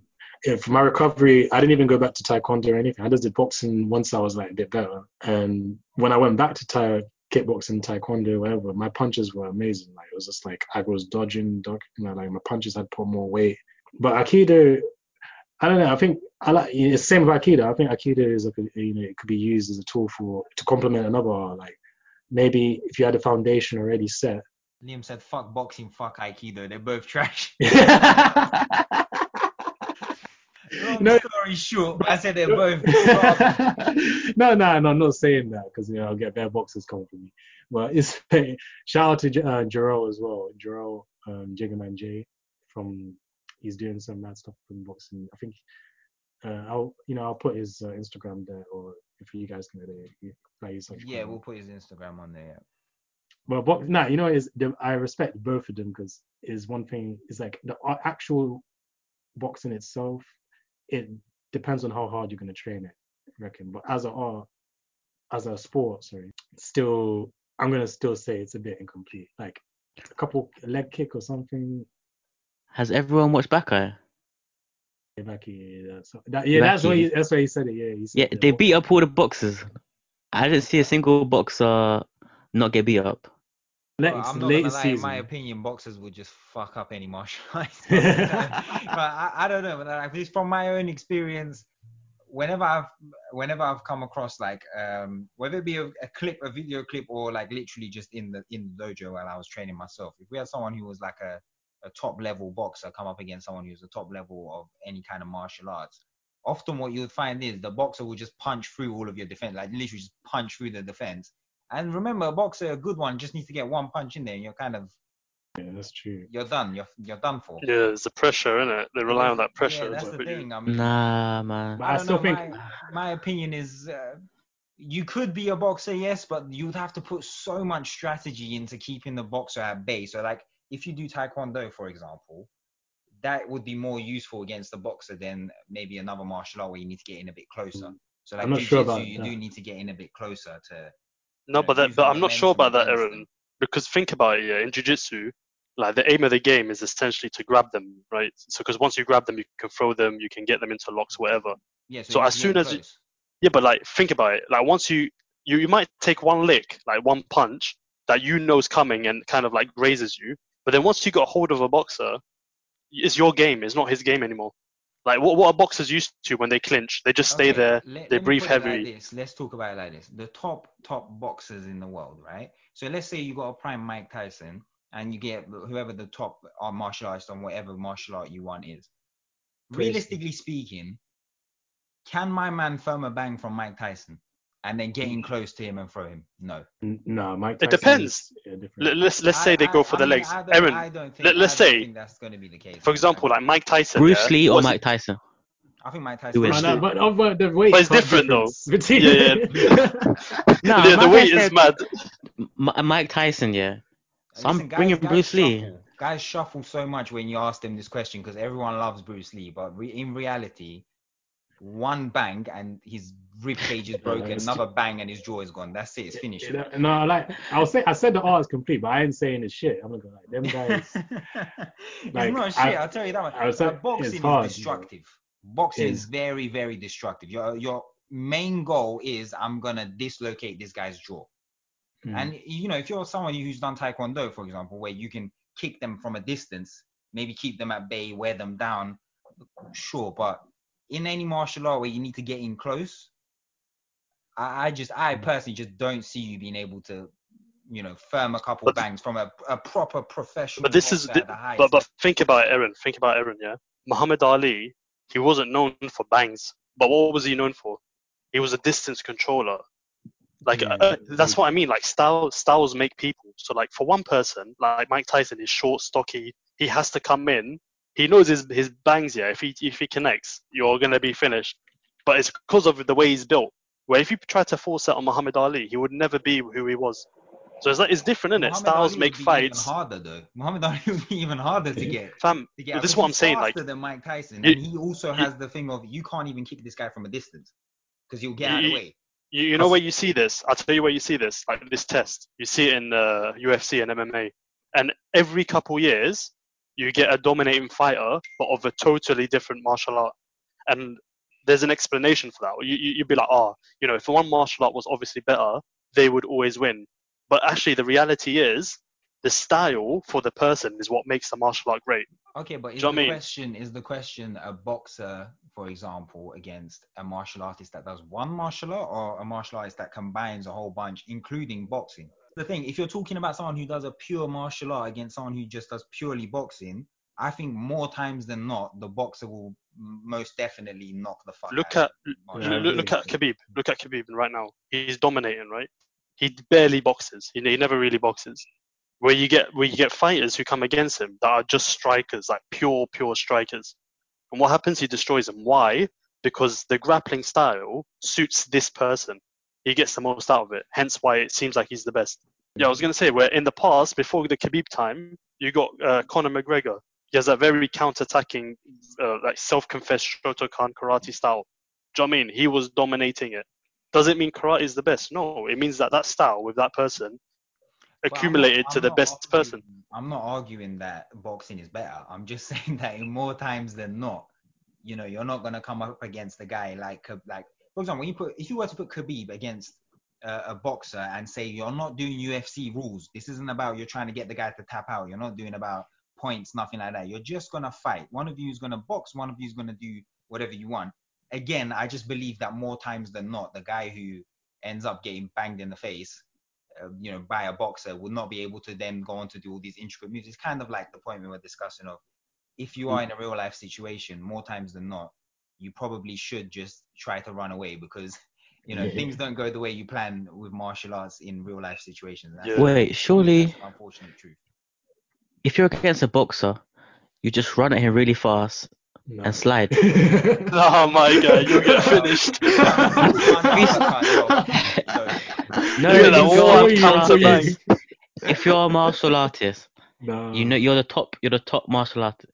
If you run at him really fast and then slide, he's he's a hand-based guy, and you But just you- slide This and take ain't his Star feet. Wars. You got This to ain't Star remember. Wars. I, I'm just gonna say Ronda You- Rousey, Holly Holm, Holm. Yeah, yeah. She, best example. Like she was so un, like she looked like undefe- undefeatable, and she was like a what, um, judo Olympic medalist as well. Like so, she's proper up there in Yeah. grappling. But you saw like on the day she held one punch and she lost all the composure straight. Exactly. Yeah. And then the second fight, same thing happened. Like, but I still think like you know it was that that day she I don't think she was even going too much for the grappling too much. She was trying to outbox the boxer. But Bad move, yeah. but I Yeah, would but if also you're sliding, how do you punch mm-hmm. down at perfect timing? But you realize Hit that boxers aren't these stiff human beings that just know how to. they punch. got more. Like, There's like more defense. they- in, yeah, they've got a lot. Like Yeah. their movement is very, very important for a boxer. So, for example, Yeah, but you're a martial artist. Yeah, but you can't move. you're move. fighting against a Muhammad Ali. It, it doesn't matter. The guy literally will move out of the way quicker than you can do your attack, and next thing you know, Let's- he's standing behind you, just pummeling the crap out of you. You're like, yo, Let's say Bruce that. Bruce Lee. just turned to But mush. I- Dan, Dan. You slide forward, yeah? But as you slide forward, the boxer makes a mad jump forward and just slams you in your in your uh, chin. Then what? Because you you already you already jumped to slide forward, right? Like you already lost momentum. The guy Yeah, the yeah. guy clocks it, comes forward straight up, and just smacks you in your face. I'll t- I'll say like once I Ah, somersault. This He's doing gymnastics. Bro. This isn't. You're on Anakin jumping around over lava and stuff. This is real there's no fo- there's no force as well. No, I'll say I thought when I did boxing for a bit as well. Um, I did it in year 2012 with uh, a bit in Wood Green somewhere, and I learned a few off uh, old friend. when I went back to Taekwondo, there are guys that were I was like one of the sh- I wasn't like shortest, but like average height of the people with me were like six two, six three, and their leg reach was so long. It was if you were to try to compete with them with just kicks, you're not gonna reach them if they stick their leg fully out. Innit? So like one tactic that Mm. was taught was taught was like when the guy kicks, the second he finishes the kick or he drops it, you you lunge in quick one step like a instep, and that's like one boxing technique where you just like quickly one step in, close the distance. You just you know give it to them because boxing's like close range, but a long range fighter like I think see A- A- Anthony Joshua was fighting that guy Parker. That Yeah. guy was like three inches taller than him and the range was shorter, but you notice that his hands were quick. When he got close to Joshua, he would give him like three or four bangs, and before Joshua could even extend his ha- his arm fully back to like put Yeah, it to, to make that reach. But I think that's all to do with like No, but fighting intelligence. Liam, and uh, I don't think you heard Dan. You're gonna do a somersault. and you're gonna-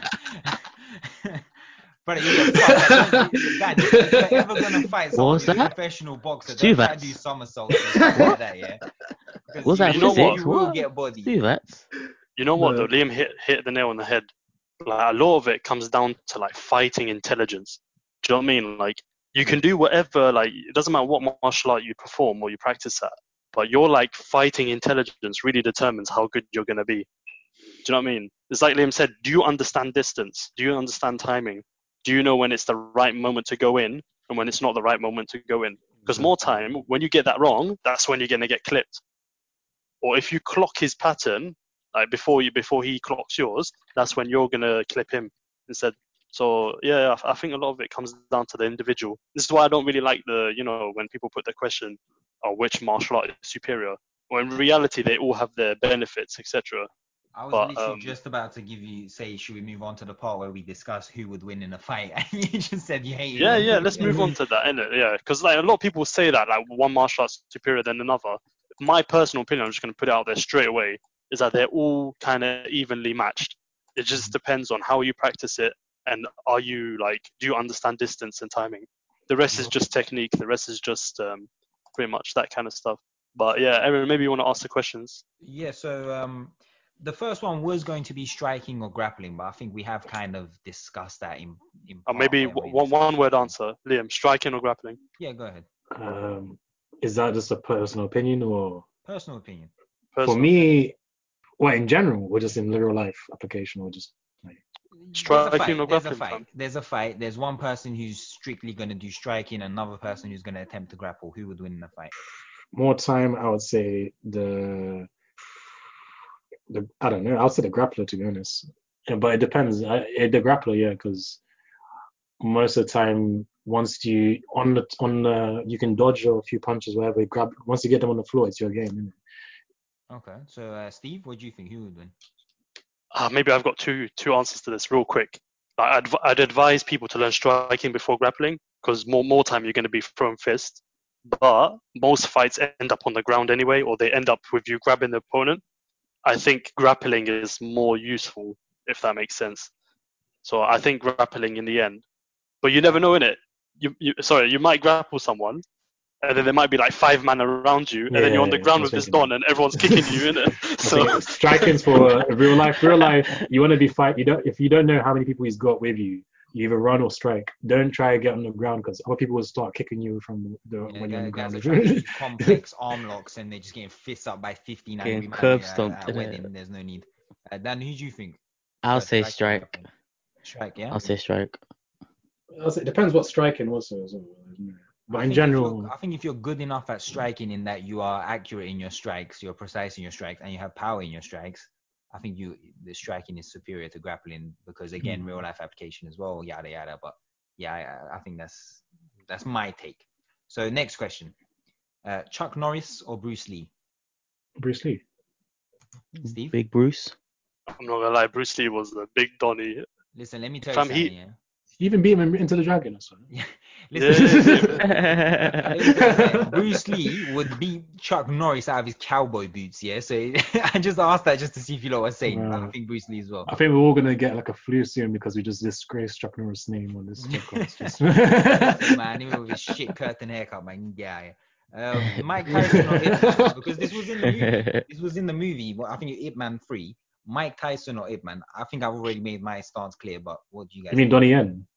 Yeah, Donnie Yen, yeah. well, Ip Man. Ip Uh, Man, as in like the fic, you know, the real life Ip Man, if he was to come up against Mike Tyson, because obviously it was Uh. shown in the movie, but like let's say in real life, the real life Ip Man, if he Are was to a- fight Mike Tyson, who would win?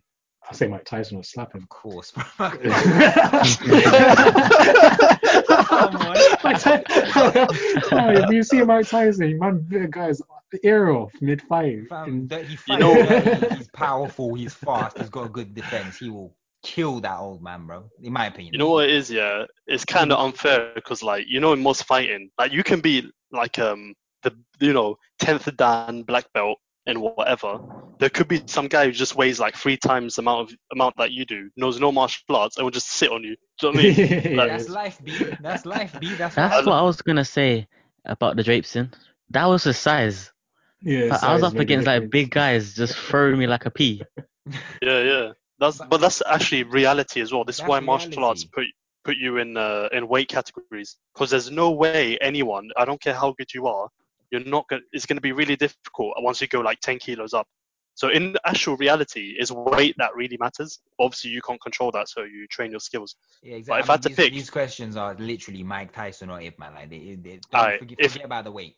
If there was no weight, if there was actually no weight, I'd give it a still to Mike perfect Tyson. vacuum. I'm not gonna lie, I'd still give it to Mike Tyson because he was an animal, innit? Either way, Mike Tyson, I'm not gonna lie. If he was gloved up as well, mate, oh, there's ten Wasn't, ounces um, gonna hurt. Wasn't getting Ip Man like no- a vegetarian? I Yeah, don't Listen, that skinny. vegetarian's getting pummeled. Although I think Mike Tyson's a vegetarian. Exactly, one punch. Actually. I can't even lie still. Actually, you know what? One of the family, I'm pretty sure he's vegetarian. This I guy think he's could. vegetarian now. Actually, I was gonna stick you on him, but I think he's vegetarian as well. Yeah, but at his peak, yeah, as peak, he was eating. He was eating red meat. He was eating real stuff. He was eating human ears. What you on about?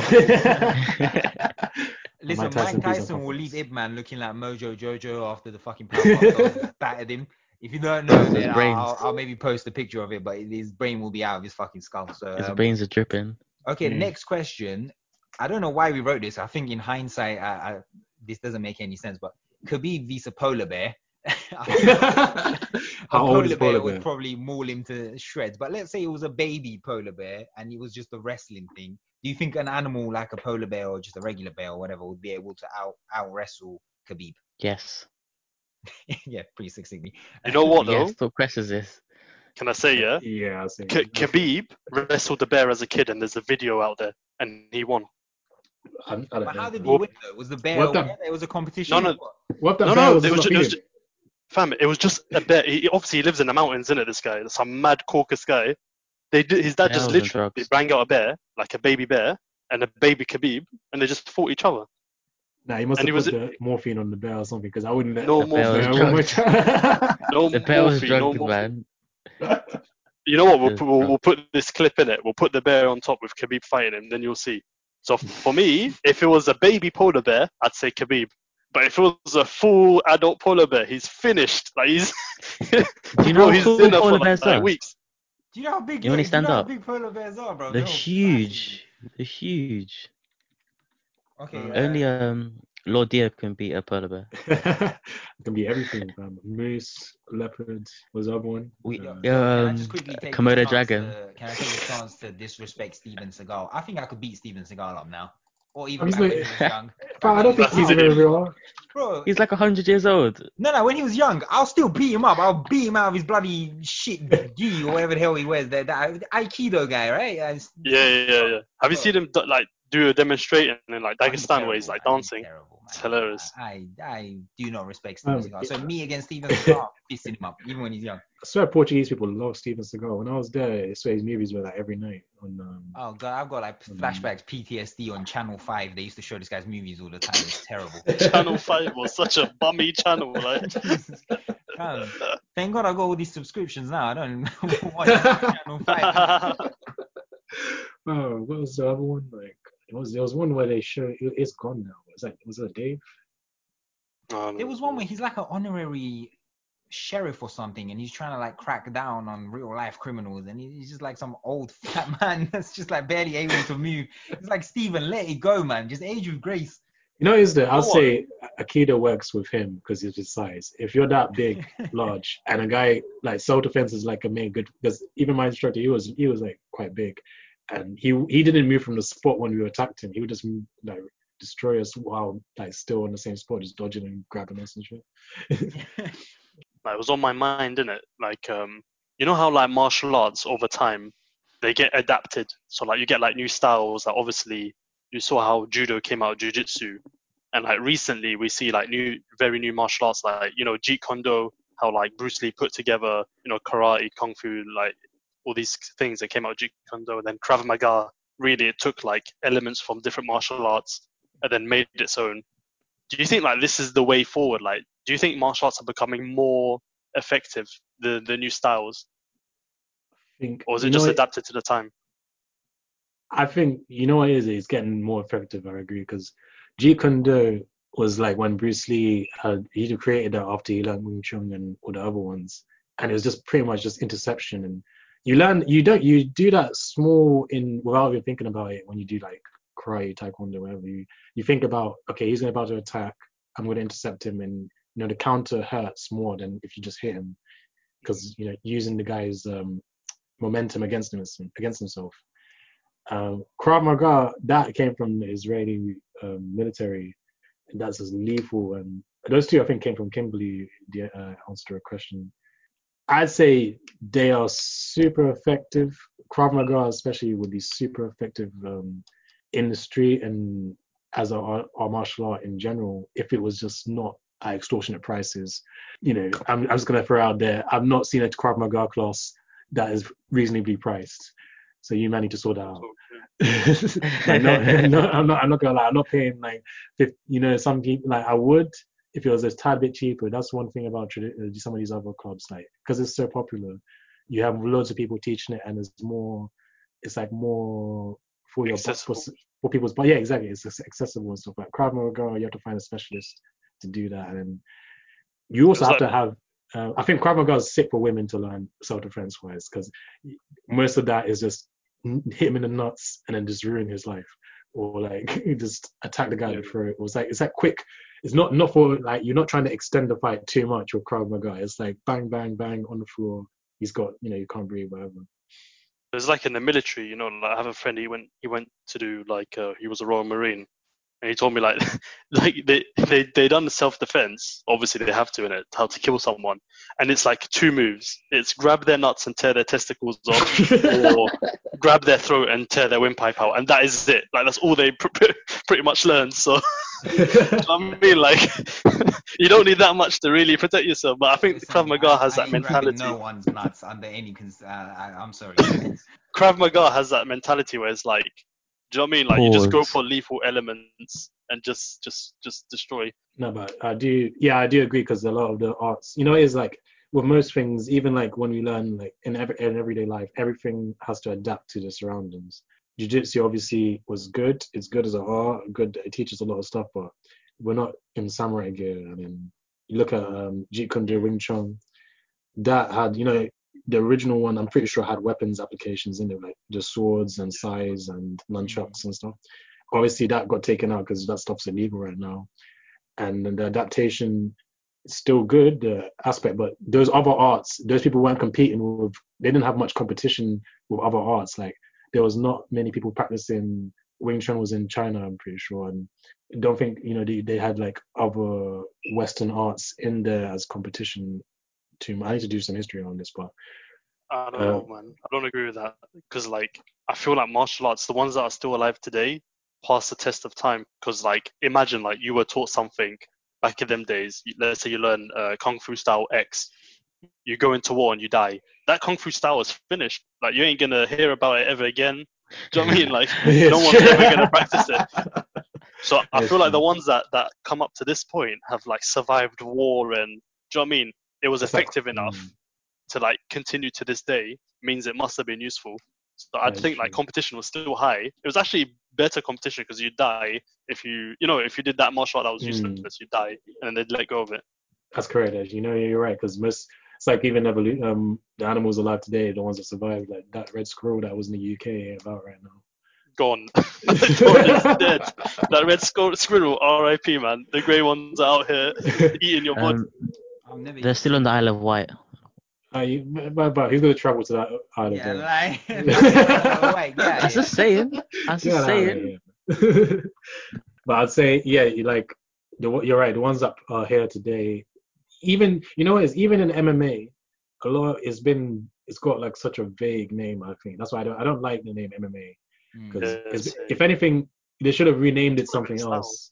Yeah, like because originally mixed martial arts was maybe I thought I thought in my opinion was someone that had trained multiple arts and then could combine it.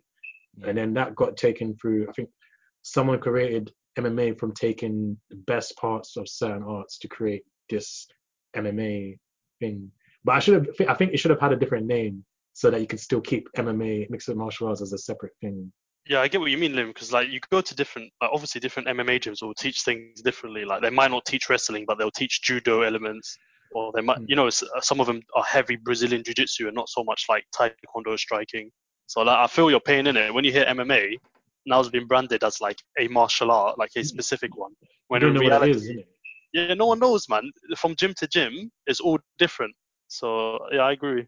but that, that's where it's also a good thing because that makes it beautiful in a way. You have different loads of fighters that are all unique in their own way just depending on what they their gym teaches combination. Because the instructors themselves definitely have done martial arts. Like you'll never go to an mma gym and not a single person has a black belt in something.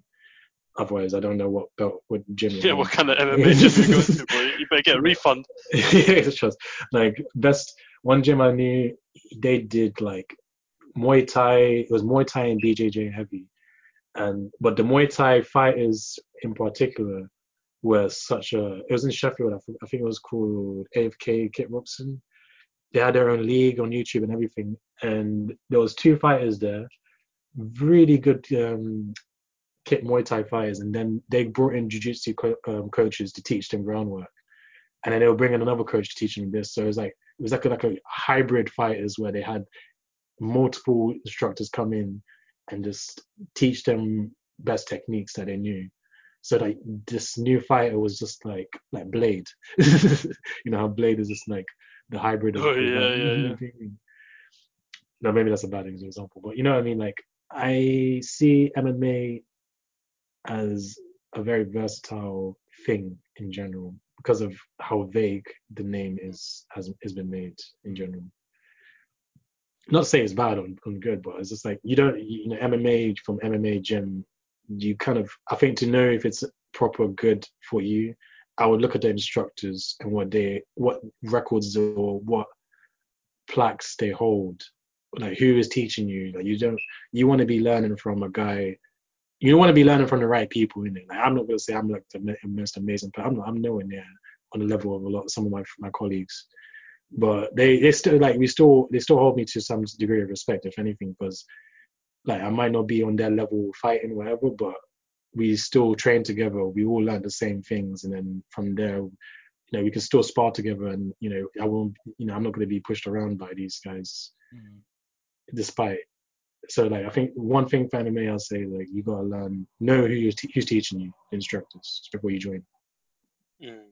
You don't want to crap Maybe- yeah, we wanted to ask you, like, when looking for, you know, let's say you're young, you know, when we were young and we were looking for a place to go train, like, how would you advise people? Like, what, what should they look for in a martial art, and how should they decide what to, what to do and what gym to go to? Ooh, I got a lot of this. One, any sign of the guy being money hungry, just avoid. I had a guy, I had a few instructor, couple clubs I went to, and the guy was just, you can tell was more for the money than if if the guy isn't secure in his thing and he's too concentrated on making money, it's not a martial arts club.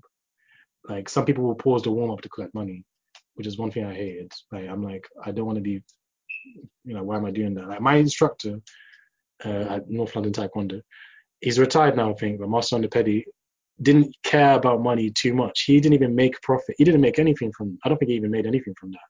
He any money he made, he would put it straight in.